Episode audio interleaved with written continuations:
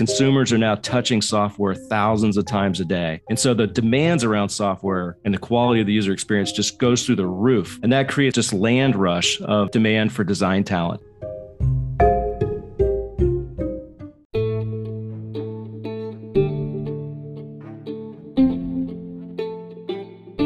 Everyone, thanks for tuning into Nodes of Design. To help support our mission spread knowledge, we have a very special guest on today's episode. Let's welcome Bob Baxley, who is a design executive, advisor, mentor, and advocate who has built and managed UX team at some of Silicon Valley's most respected companies. With a career spanning three decades, Bob's work at Apple, Pinterest, Yahoo has touched hundreds of millions of users around the world. Currently, Bob serves as a senior vice president of design at ThoughtSpot, a business intelligence intelligence and data analytics platform. He's an advisor to Project Invent. Bob is committed to recruiting and inspiring the next generation of designers by mentoring individuals and advising organizations that are working to improve the profession and practice of digital product design. In this episode, Bob had shared great insights on user interface design. We had spoke on what's the history of Silicon Valley and how does UI design developed in Silicon Valley. Later that we spoke on what are the different frameworks for data enabled design and why having good taste is better than having good data. Post that we had discussed on why few companies can only design at the level of Apple and what were the lessons of Bob from working at Apple during the meteoric rise of iPhones. Post that we had spoke on how could individual contributors can grow in their career and do executive level presentation as designers. Later that we had concluded the show by Bob's opinion on future of design and what does he look for in a designer's portfolio. Hope you guys enjoyed this episode and on every Friday we release new episodes with different creative leaders from around the world to help you better understand different concepts related to design. So don't forget to tune in into Notes of Design every Friday. With that being said, happy designing everyone.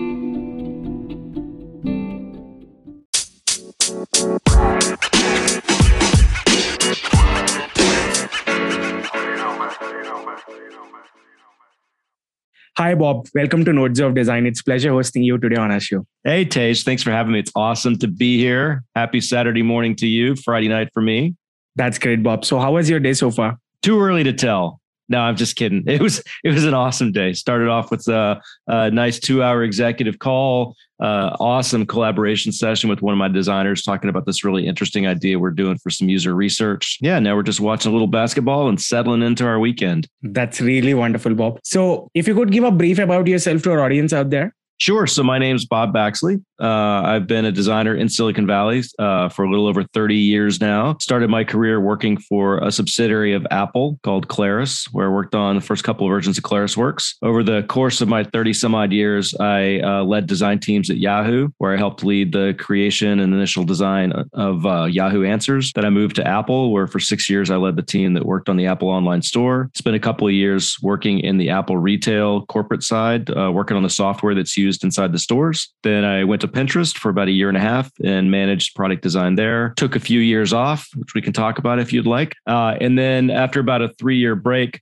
I joined a company called ThoughtSpot about two and a half years ago. ThoughtSpot's uh, business intelligence data analytics company was founded by Amit Singh and Amit Prakash. Um, we have offices in Bangalore and Hyderabad, plus uh, a big presence here in Silicon Valley, and then sales offices around the world. Uh, also, most recently, started a, a, development center in Romania as well. Yeah, and then I, I, do a lot of podcasting. I speak a lot about design education, the need for more people to come into design um, and uh, have have a podcast of my own that's more about having how to lead a happy life. That's really wonderful, Bob. Thank you so much for sharing with us. So, what was your journey into design, and how did you start?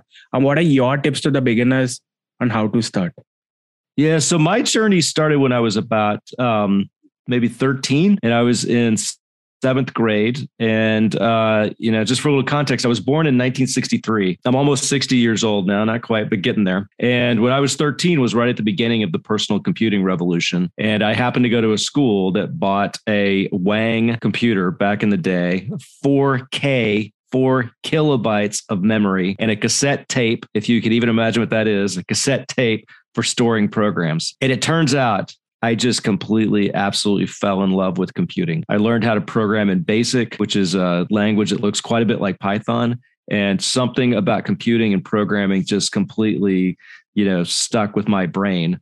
strangely enough, my parents at the time, you know, computer science was still kind of a new thing. So they didn't really encourage me so much to go into programming, but that nut kind of stayed out there for me. I was able to get a Macintosh at the end of my senior year in college. I actually ended up studying history in radio, television, film, so largely film production. Two skills, so the liberal arts education from history plus the film production piece, two skills that actually ended up being really useful for what I do today. Um, long story short, I started a graphic design studio doing desktop publishing using really, really early versions of Illustrator and PageMaker, if you remember that. Um, did that for a little while and then eventually decided I wanted to uh, get a regular tech job. Literally sent 107 resumes in the mail to uh, all the companies that advertised in a particular particular issue of Macworld magazine. That turned into ultimately turned into a UI design job for Claris that moved me from Dallas, Texas, out to San Francisco, California. And I started as a designer in uh, 1990, Labor Day of 1990, working in uh, on Macintosh software that ran on a tiny little screen, and it was all in black and white. And uh, the original version of ClarisWorks was mostly designed in Mac Paint and Mac Draw. And then to sort of completely bring the circle around, um, about 28 years later, I found myself at Pinterest, and I had the honor and privilege to hire Susan Kare uh, and bring her onto the team. And Susan, of course, had been part of the original 20 person team that worked on the Mac. She had created all the original icons for the Mac back in the day. Um, so this machine, you know, the Macintosh that had become such a centerpiece of my life and really kind of put me in on a completely different career trajectory, you know, eventually got to work closely and and now have a long-term friendship with somebody who was on that team and, and core to that that computer. Yeah. So I would say, you know, when you look at my trajectory, some of the things that I think people should hold on to is one, you never know where your education, how it's going to play into what you're eventually going to do. And you, there's not a straight line from, you know, design's not something you come at st- with a straight line. Um, it, t- it, design is populated by a bunch of people with original and different mindsets and backgrounds. And that's actually what makes it uh, as innovative as it is and what makes it as much fun to work in as it is. So that's kind of one of the takeaways. The other takeaway is I did put 107 resumes into the into the mail, and I heard back from two companies. So, you know, in sort of a direct mail response rate, I got a 2% response rate. And one of those companies wasn't even all that serious about talking to me. So I actually got about a 1% response rate. So I would encourage people to kind of keep that in mind. And today it's actually a lot easier to apply for jobs. So it's likely your response rate's not even going to be 1%, but it is a bit of a numbers game. So when I talk to younger designers who are trying to break into the field, um, the thing that I always tell them is just, you know, don't don't get discouraged. Keep going. It could take you a while to find a job. In the meantime, do everything you can to amass as much experience as you can. I often encourage people at the early parts of their careers to try to find friends who have who have small startup if you can find uh, small venture capital funds who invest in early stage companies try to get connected to those. Work for free if you have to. I know that's that can be difficult but if you can just try to amass as many uh, different experiences as you can. Probably the marquee experience for me was actually after i left claris i was a consultant for about six years just on my own freelancing which was easy to do at that point in time. Um, and in the course of that six years i worked with something i can't remember the exact numbers it was like 45 different companies on like 80 some odd different projects. You know, I worked on TV based applications. I worked on kiosks. I worked on desktop applications on Windows and on Mac, uh, uh, web based stuff, desktop stuff, just like a whole gamut of different types of software. And I think that was actually sort of one of my marquee learning moments because you're working in all these different mediums and it forces you to understand how humans interact with with software right? So it teaches you user interface design independent of a particular medium. And i sort of compare it to like understanding linguistics versus understanding a single language. So you could be really good at designing on the web but if you're not also designing for kiosks and mobile and desktop software you kind of only know the language of the web. And so early in your career, if you can skip around all these different interactive mediums, and there's a lot of them, there's games, there's like you know there's there's hardware devices like gas station pumps and point of sale systems. All now today there's all sorts of kiosks atm kiosks there's uh, airline check-in kiosk. There's a there's a like software is everywhere now. And so there's all these different ways to design software. And the more different places that you can design software for the more you're going to fundamentally understand how humans interact with computers and that's going to make you a much better designer in whatever medium you're working in Thank you so much, Bob. So you've been seeing the history of Silicon Valley. So if you could share with us what was the history of design in Silicon Valley and how does the UI design develop? Yeah, so obviously the history of Silicon Valley is a, long, a very, very long story that, that actually kind of begins in the 1950s, largely the 1950s. It obviously starts with Hewlett Packard in the 1920s.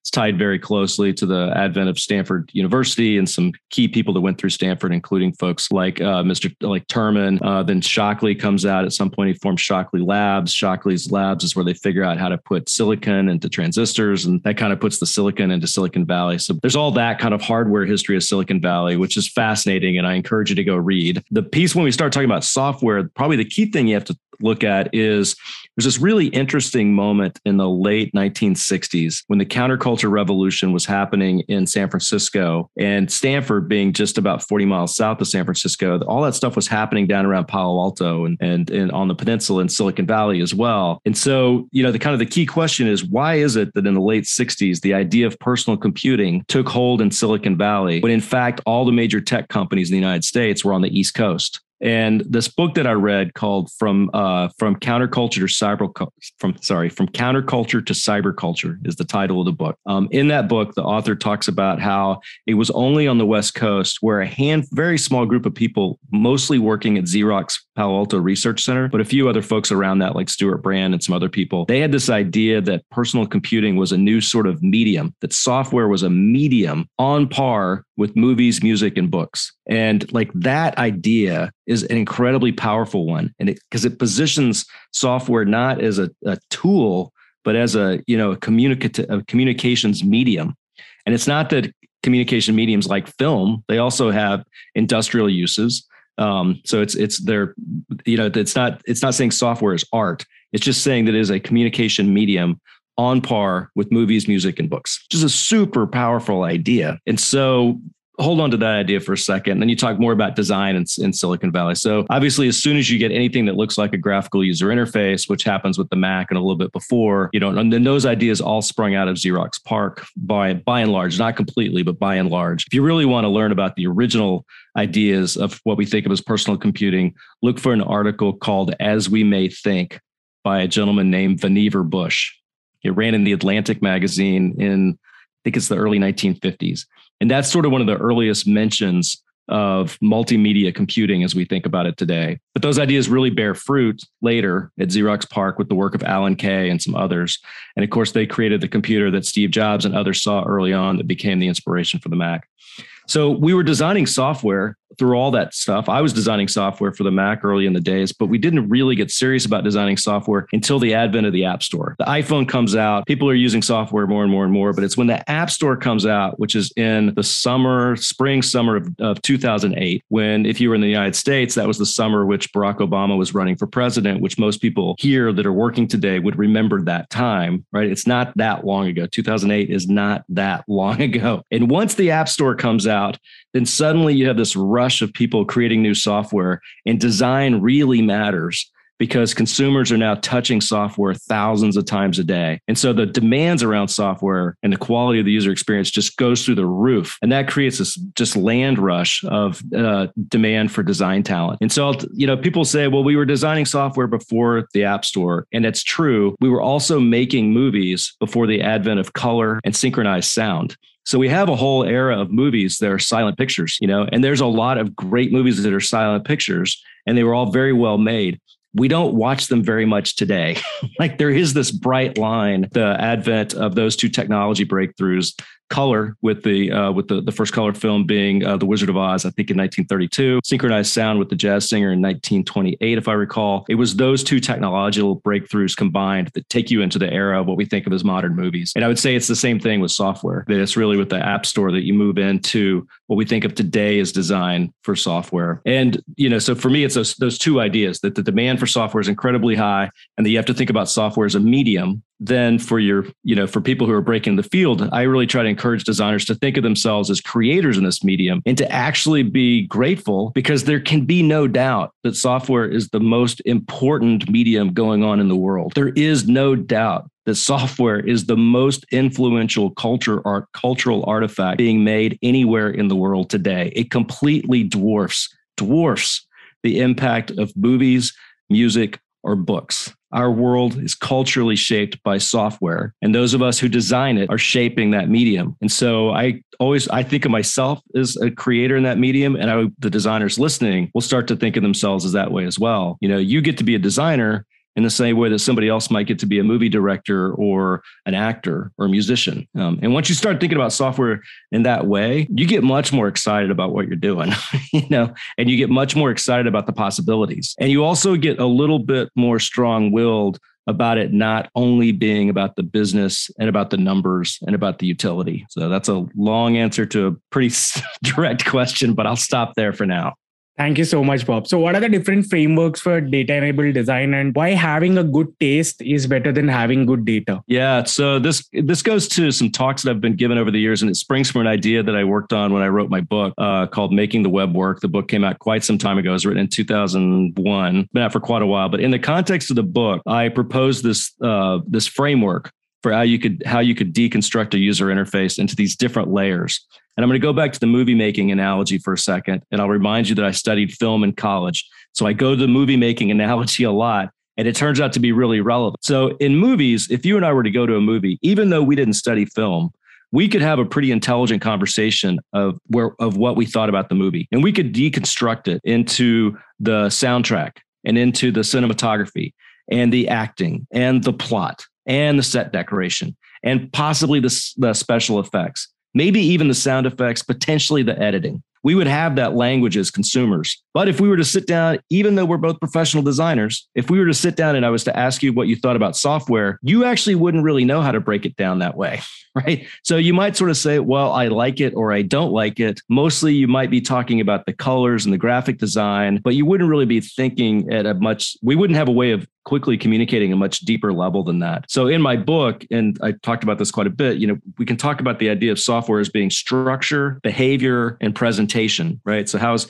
how's a thing put together architecturally? How does it behave? What's the interaction design? And then at the top, what's the presentation? What does it look like? What are the words that appear in the in the tech or in the in the software? And uh, in my framework, I break that down into into total of nine different layers. That's too much to walk you through right now, but just briefly, it's the conceptual model then the structural model, which has to do with how you flow from one page to another, the organizational model, which is often talked of as traditional information architecture. That's the structure, the architecture of the of the software. Then you move into the behavioral and interaction layers. That starts with um, viewing and uh, viewing and navigation behaviors, then editing and manipulation behaviors, and then finally, what I call user assistance, which is all the help and error states and all those sorts of things. And then after that, then you get in the presentation layer. So that starts out with uh, layout.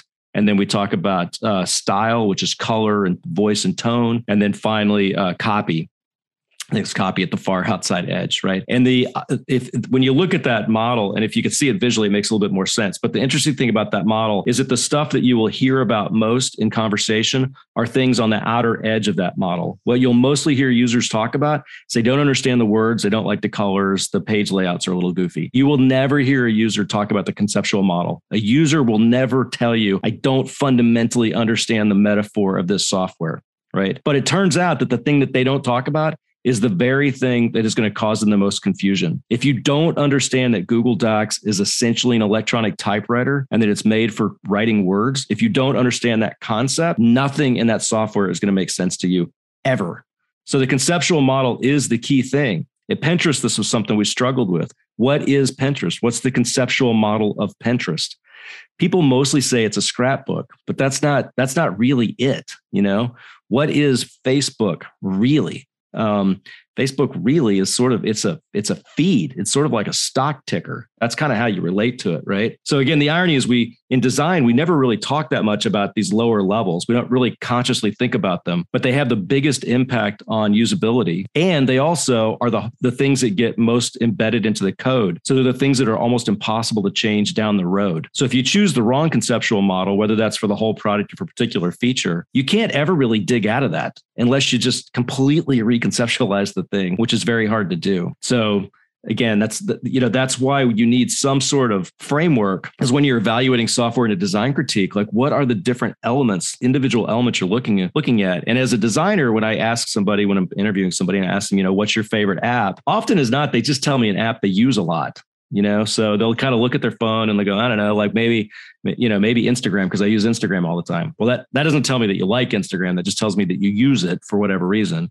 And then i'll say well what do you like about it? And frankly a lot of designers can't really answer that question very well. Whereas if you were to ask me what's my favorite app? I would say well i have a lot of apps that i find inspiration in different ways. For one of the examples i use all the time is the app habitica uh, which is the word habit plus ica habitica. It's the land of habitica. And what's it, Habitica is an app that's used to manage your to-do list and daily habits. And what's interesting about Habitica is it conceptually it's a role-playing game. At the beginning of the game, you choose a character like you're in Dungeons and Dragons. Do you want to be a healer? Do you want to be a mage? Do you want to be a warrior? I think are the three three options. So you choose a kind of character, and then what you're trying to do is keep that character healthy and evolve them more points so that they can buy additional armor and stuff and they can participate in quests. And the way that you develop your character is by checking off your to-do items and finishing your daily habits. So what's fascinating about Habitica is they didn't they didn't conceptually gamify a to-do manager. They took a game and they made it about productivity right? So conceptually, they flipped the whole thing on its head, um, which is a, really, really interesting thing to do. And again, if we look at movies, I can give you an example. We've done the same thing in movies. If I told you um, I could make a space movie or I can make a cowboy movie. Okay, well that's kind of interesting. How about I make a space? Uh, how about I make a cowboy movie and I set it in space? And you might say, well, that's pretty interesting. And then I could say, yeah, that's actually Star Wars. That's what Star Wars is. Star Wars is a cowboy movie set in space. And what's so amazing about Star Wars is they flipped the conceptual model and they played with your idea of what the genre of a movie is. And so this is just one example of how this framework could be useful. But you know, when somebody says, What app do you like? I can say, Well, at the conceptual model level, I really like Habitica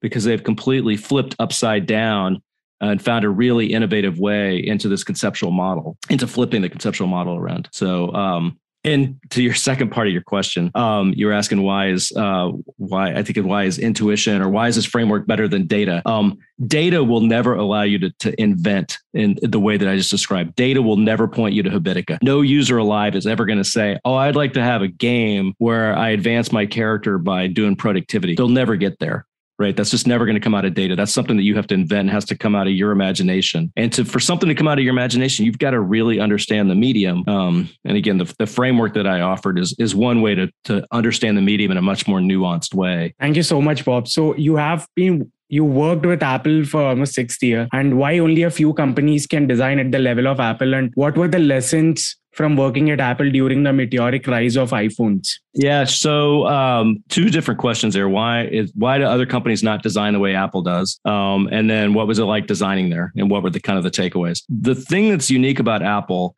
is Apple's um, existential survival depends on great design. So when Steve Jobs came back to Apple in 1996, he faced a company that was nearing bankruptcy and the competitive landscape, which, which is, was a bunch of very inexpensive uh, PCs, Dell being one of the Dell and Compaq being two of the main competitors. And if you looked at that landscape, the only way to keep to start a company and keep them in business was a race to the bottom. Like you had to cut margins and cut margins and cut margins. And that just ends up in nobody making money. And so there's a business decision there. How else can we compete? And Steve decided, well, we could compete on design. We could make a strategic business decision that our competitive advantage is going to be design. And if we do that, if we offer a better design product, we can get higher margins because the design work will be worth it to people. They will value that. And that's the company he created. That's what Apple became. Not that it didn't value design before, but design became the thing at Apple after Steve came back in 96. That's how Apple was going to survive. They were going to compete on design. And that's how they get 34% margins on consumer electronics today when everybody else gets two or 3% margins on consumer electronics. And so at Apple, every employee, or at least when I was there, every employee, whether they worked at the reception desk, they worked in engineering, they worked in the in the employee cafeteria, everybody had their design on design hat on all the time. They were constantly asking, how can we do this better? And that's because the entire company's survival, its reason to exist was to ask the question, how can this be better? It was just design was baked into everything. And the company couldn't afford to release something that was bad design because that would erode public trust, it erode public confidence, and suddenly you're not getting 34% margins anymore, right? So, so like hardly any other company does that. And to give you an example of how baked in design was to Apple, um, famously at Cafe Macs, which is the employee cafeteria there, there's a pizza. You know, they have, they have uh, custom made pizzas, and the guys making the pizzas uh, had an idea for a better pizza box. So instead of the box, the takeout box being square, they realized a circular box would be better because it would keep the pizza warm hotter or uh, warm longer. And so they figured out how to make a round pizza box and they did, and they got it patented. And, you know, Apple at the employee cafeteria has the best pizza box you'll ever see anywhere. Right. And so, like, what is that? Well, that means that like everybody in the company is constantly asking, how could this be better? Um, because the company depends on it. Um, and there's again, there's just very few companies that have uh, engineered themselves into that kind of a situation. Uh, I might say Leica is one example. Lego might be another example. Patagonia here in the U.S. would be another example. You know, and I'm sure that there's other many American trains and Germany model trains. I'm sure there's a many other companies that we could think of. There's none quite at the scale, obviously, of Apple, and certainly none that have the visibility. But you know, if you really want to design like Apple, you have to make it the singular strategic competitive differentiator for the company. And then you'll design like Apple because you have to. And then the second part of your question was, what was it like to design at Apple? And the answer was, the answer is quite simply, you are constantly asking, how could this be better? You never stop asking, how could this be better?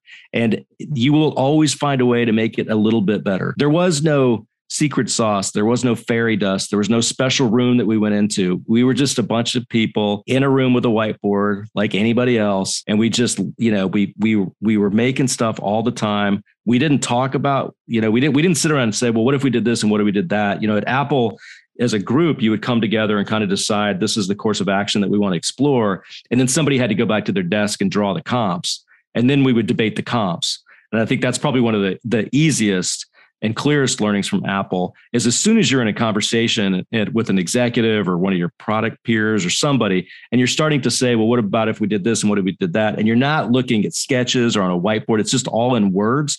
Like you have to stop. You need to be looking at the comps. That's what you can debate.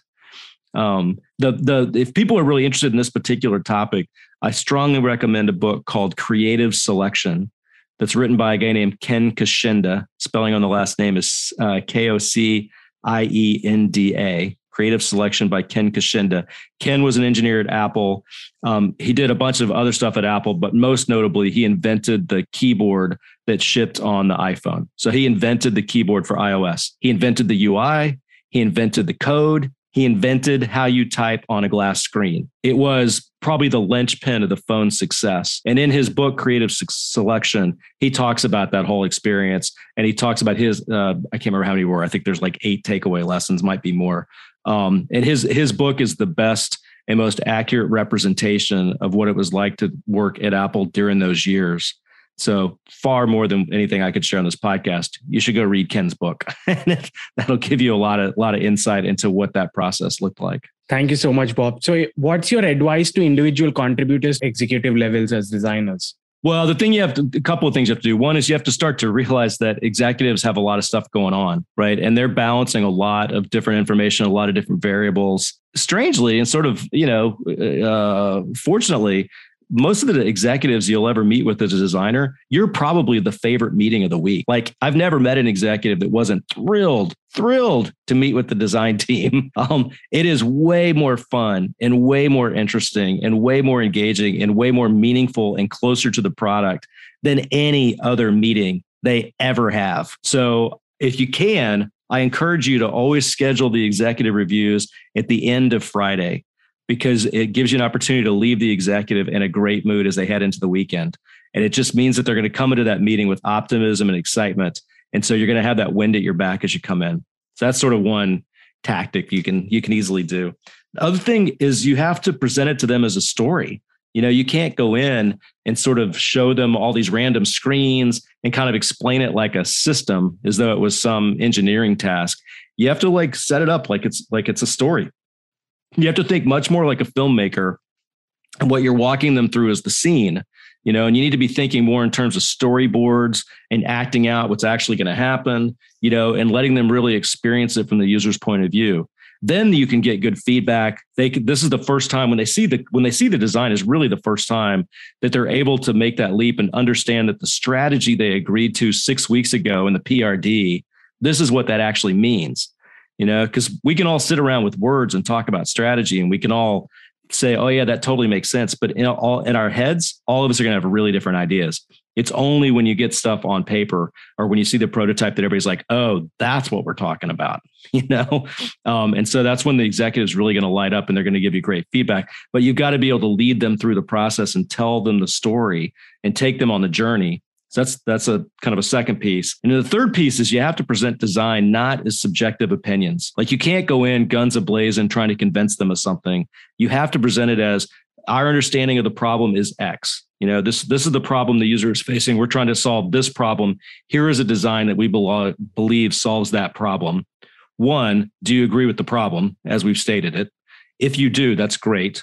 And then two, you know, does this design solution solve that problem? And if not, let's talk about how it doesn't. Let's talk about the deficiencies in relation to the problem. Let's not talk about whether or not you like blue or green. Let's talk about what blue means and whether or not that's the thing we're trying to convey. And that will also help to make those meetings much more productive because it won't be just about opinions, right? It'll be grounded in some sort of problem solving methodology and you'll be in a much more productive kind of evaluation uh, process. An example I use here is many years ago, I was working on a website and one of the product managers came up to me in the hallway and they said, Oh, we have to make this link on the homepage blue. And I was like, No, like, what are you talking about? We don't have to make it blue. And they're like, No, no, it has to be blue. I was like, What, what are you talking about? And so we left the interaction. A couple days days later, I looked on the website and this link was blue and it was horrid, you know. And I and I I, I walked up to him like, "What are you doing? Like, what did you do? what'd you do?" And I said, "Well," and they said, "Well, it had to be blue." I'm like, "Well, why did it have to be blue?" Like, well, nobody could see it. I'm like, "Oh, so it wasn't prominent enough."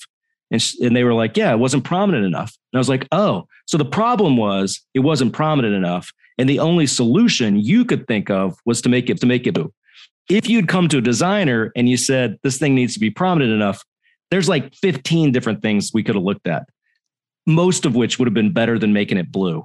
you know and so that's when i think that person i think that's when they started to connect like oh like yeah I, I, I probably shouldn't just leap to what i think is the right thing to do. Design actually is a problem solving methodology. I should leverage that skill inside my company by defining the problem i need them to solve and then letting those creative minds in that process go come up with a solution. Um, and again that's a that's a very different posture for design and it's and one that's much more productive in a technical company you know a technology company where you have a bunch of super smart very logical thinkers, both on the business side and in the engineering the product side. Like you can't, you don't want to be arguing with those people in terms of opinions, right? You need to be, you need to find some logical model where you're debating the logic. Um, that that's that's the only way you're going to win those battles. Uh, sorry, I, we're going to go to the next question. Just saying one last thing I would say is that when you're in a feedback session, don't feel that you have to sell your designs just sit and listen to the feedback. The truth is, you've already won the argument by just showing up with the comps because the comps are going to dictate 90% of what's debated. So you've already owned the conversation just because you brought in the thing that everybody's going to talk about. So don't feel like you've got to win the conversation. Just bring the thing in. This is what we created and then you know ask them some clarifying questions if they if they ask you know if, they, if somebody's critiquing a particular element try to understand the critique and, and dig a little bit deeper there's no point getting defensive or feeling like you have to sell this thing or you have to defend it. You just need to listen to what they're saying. Because again, you've already won 90% of the argument because you're the one that draw the, that drew the pictures everybody's talking about. So be happy with that. That's some really great, wonderful advice, Bob. so wanted to know what's your opinion on the future of design and what do you look for, you know, in a designer's portfolio? Well, when we look at the portfolio, you know, obviously there's a certain level of craft and executional ability, right? So there is a certain level of taste. Um, taste is not again, it's not just opinion. Taste shows that you've looked at a lot of different software. You understand what does and doesn't work. You have a, an informed opinion about why something works. You know, you have some idea of, of, of why you think something is better than something else, not merely preference. Taste is more refined than that. And it takes a long time and a lot of exposure to get taste. It's why you have to think about yourself as working in a medium and you have to explore that medium, become a fan of that medium, understand its history, understand its key players, understand its patterns. Like you got to know that stuff inside and out. So I look for people that can execute with graphic design craft with interaction design craft, with some level of information architecture and conceptual craft. So I, that's that's sort of like baseline. You got to have that stuff. That comes to, you know, in, in mechanical terms, that comes down to photography and I'm sorry, typography and layout. Like when I hit your website, your portfolio, how does it look? Like does it look competent? So that's sort of that's sort of one big piece of the portfolio. After that you know we we start to look for uh, what level of the of the software do you like to work at? So when i first look at your comp i might ask you about conceptually what are you trying to achieve here? So that's me trying to understand if you're at a point in your career where you're working on the conceptual stuff. You know so i'm asking you about uh, the object model. You know what are the what are the nouns in your system? What are the operations? How is the user supposed to know what they can and can't select? Like what what is this thing conceptually? Some people will engage in that those types of questions some people won't. Then we move on to interaction questions. You know why did you choose two radio buttons instead of a menu? Why'd you go with the checkbox instead of a toggle? You know what happens uh, why are those buttons disabled and how do i know how to get them enabled? How are you reporting errors? Like all that sort of interaction stuff. Some people respond to those questions and some people don't. And then we start looking at visual design stuff. Why did you do that layout how does it tie to uh, to eye, iFlow and the way people process the page visually? Why did you choose that type? What does that color mean? Um, why did you choose those types of drop shadows? Occasionally, I've seen people come in and like the drop shadows are pointing different directions. So you'll start asking, what's the light source for the drop shadows? And sometimes they've thought about it, and sometimes they haven't.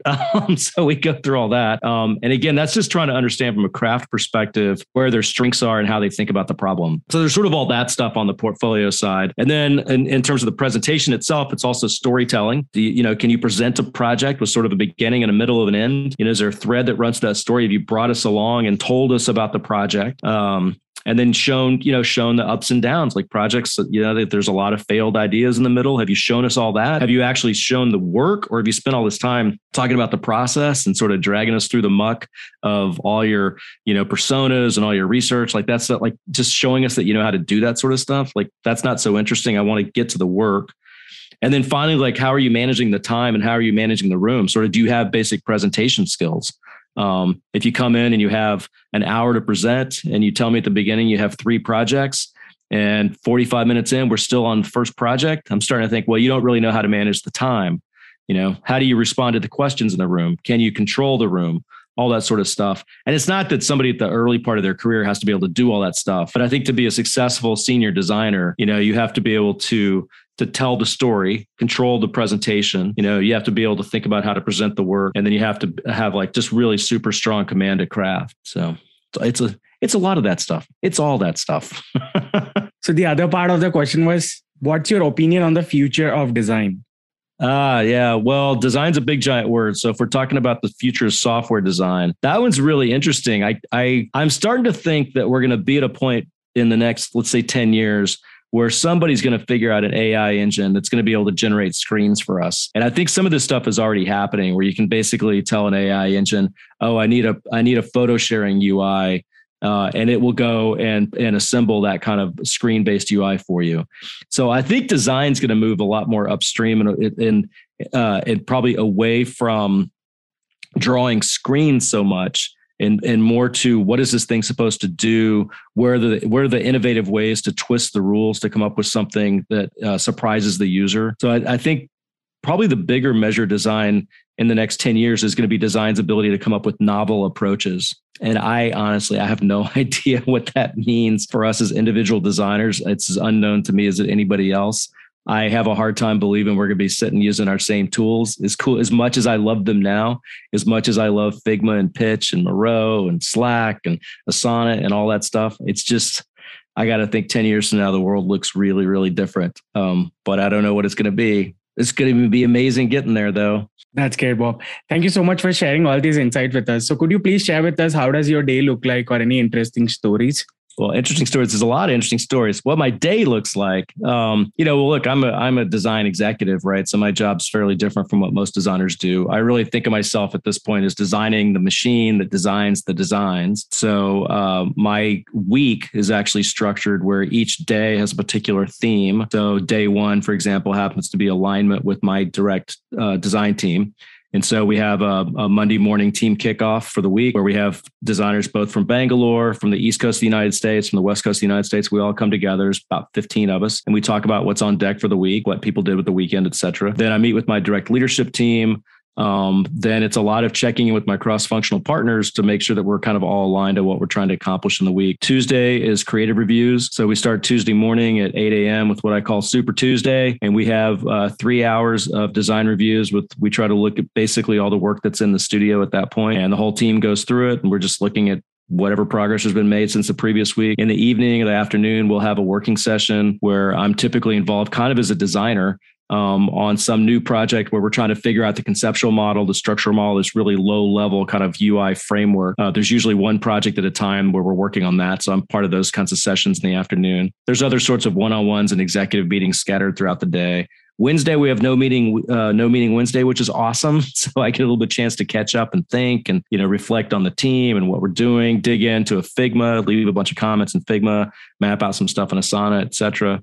Thursday, we're back with more design reviews, mostly with our cross functional partners. Friday, we have executive alignment. So I meet with my peers that are running the executive leadership of the company. And then we often check in with our founder and share some design work with him. Um, and then, uh, then everybody goes home on Friday and they rest up on Saturday and Sunday because we got to come back on Monday and do it again. Um, and I try to run the studio. I probably think less in terms of what my typical day is like. And I try to think more in terms of what the week is like. And uh, it's, it's kind of what I described. Like there's definitely a period of alignment then there's a series of creative reviews. There's a series of creative uh, workshops and, and, meetings where we're inventing stuff. Um, and then there's executive alignment and approvals with other parts of the company. And that unfolds over the week. And we just repeat that week after week after week after week. Um, I learned that in my time at Apple, but, you know, also before. And, and to me, it's, you know, it's just the cadence of creativity um, you don't want it to be a special opportunity that you get to present to the CEO of the company. You want to be presenting to the CEO or the founder, the executives. You want to be presenting to them every week because you want to be bringing them along in the process. You don't want to treat them as approvers. You want to treat them as collaborators. You want to make them feel like they're part of it. You want to give them an opportunity to influence the work so that they own it as well. You never, ever want to surprise them and you never really want to impress them. You want to just be showing up all the time. And it's a little bit like um, uh, you know, it's a little bit more like playing something like baseball or maybe cricket, where you're playing a game all the time, you know, and it's just a matter of getting those rhythms. And you're gonna, you know, you're gonna win some, you're gonna lose some, but no matter what happens today, you're coming back tomorrow to give it another shot. You want to do that. You don't want to be like the Olympics and the 100 meter dash where you got like one shot at it. And If you have a bad race, that's it. You do not want to do that. You know, design is just it's turning the crank. You got to do it all the time um, so that it doesn't so so you don't get intimidated by it so you don't have time to procrastinate so you don't get stressed. And if you read the biog- biography of any painter any uh, uh, musician any writer any novelist like they work all the time like every day. It's just a couple hours every day. Every day. They just keep going right? And that's how you accumulate that's how you get better that's how you crank through stuff and you never get that's that's a way to kind of manage the creative anxiety and again to kind of keep keep procrastination at bay you got to wake up tomorrow and keep going. So never let yourself get too tired and never get too, you know, never get too excited about the victories or too disappointed about the losses. So you just keep going, hold steady, just keep accumulating. That's some really great advice, Bob. So we'll conclude this show by you recommending three favorite books of yours and also people who inspired you the most in the space. Uh, so the books I'd recommend, I already mentioned one, Creative Selection by Ken Kocienda. Another one I'd recommend is uh, Creativity Inc. by Ed Catmull. Uh, uh, uh Ed was the founding CEO of Pixar Animation Studios. Creativity Inc. is about uh, both the founding of Pixar, but but also their creative process. I used to joke that it's the best book I ever read about Apple, even though it's about Pixar, because Apple and Pixar operated in pretty much the same way, even though they produced very different things. The, the machinery of creativity in those two companies is very similar. So, Creativity Inc. by Ed Catmull would be my second recommendation. And then my third recommendation would be The Elements of Typographic Style by Robert Bringhurst, which is a fantastic book about typography. It will make you cry it will make you fall in love with typography, and for for months afterwards, you'll you'll get weepy when you look at the ampersand from Garamond or something like that. It will just give you a completely different appreciation for the power of typography. The author Robert Bringhurst used to be the poet laureate of Canada, and it shows in the book. So the writing in the book is phenomenal. Um, so Elements of Typographic Style by Robert Bringhurst. Uh, people that have inspired me. Um, you know, I, I, like people whose work has has blown me away. So I'll focus on work that has inspired me because I don't necessarily know these people one way or the other. Uh, Susan Kare, the stuff that she did with the Mac back in the day, you know, I I am convinced that the that technology in general would not have the same human touch that it has today if it wasn't for Susan Kare creating that Happy Mac back in the day. Like that's a really big leap. In 1983, for somebody like Susan Kare, who was an art student, one of the few women on the team dealing with Steve Jobs, surrounded by nerdy engineers, had the idea that you could design raster based icons in the same way you could create needlepoint. You take that whole thing put together, and she comes up with the Happy Mac. And I think the Happy Mac icon sets a tone for computing that we're all benefiting to this day because it made it more human. And so, I mean, I know Susan personally and adore her, but I also just think that that imaginative leap, you know, that touch of love was so powerful and so inspiring. And we, uh, you know, all of us, anybody who uses a technology product today benefits from that original insight. So I'd say her. and then the second one I'd say is Bas Ording. So Bas is not as well known name. Bas um, was the original designer for the Aqua interface, which was the original kind of lickable UI that Apple did back with the release of Mac OS 10. Bas also came up with most of the visual language for the original iPhone and was uh, probably the key visual designer inside Apple through uh, you know kind of the, the marquee period of 19 uh yeah so 1996 to probably about 2014 i think is when he left 16 something like that um, yeah, you could you can find articles about Bas. He hasn't written. He's he doesn't have much of a social media presence, um, so it's a little bit tricky to find. But uh, Bas, B A S, and then Ording, O R D L I N G. Ama- amazing work, seminal figure. Um, and then the third one, who would I go for? Uh, probably Alan Kay would be a, another good one. So Alan Kay was at the Xerox Palo Alto Research Center, um, and he had he's just did some phenomenal work on uh, graphical user interfaces and how how software could work the way we think about it. Really invented as part of a team, but you know largely led um, the the computer that that Xerox had produced that predated the Mac. So really, what we take for granted with as windowed desktop computing today, which you know then gives rise to everything else that happens afterwards. A lot of those ideas um, come from Alan and the work he did. So I, I could go on about other seminal figures, the point I might leave is that people should all have their own catalog of these folks. You know, it would it would in the same way that I, am sure every listener on this call has some uh, painter, some musicians, maybe dancers, maybe actors. They have some collection of people that inspire them. And I bet that if we could talk to the designers that are listening, all of them pr- could probably name 20 actors and none of them could name 10 designers, even though they work in design. That's kind of a problem. you know, you need to start figuring out who these people were and what they invented and what their contributions were and why it mattered. Again, because we work in an amazing medium and we should honor that medium and the people that helped make it what it is today. Thank you so much, Bob, for sharing all these wonderful insights with us. We are looking forward to host you again in our upcoming show. So thanks for your time. Yeah. Hey, thank you, Tage. Thanks for having me. I hope it was uh hope it's useful. Hope everybody out there enjoys listening to it.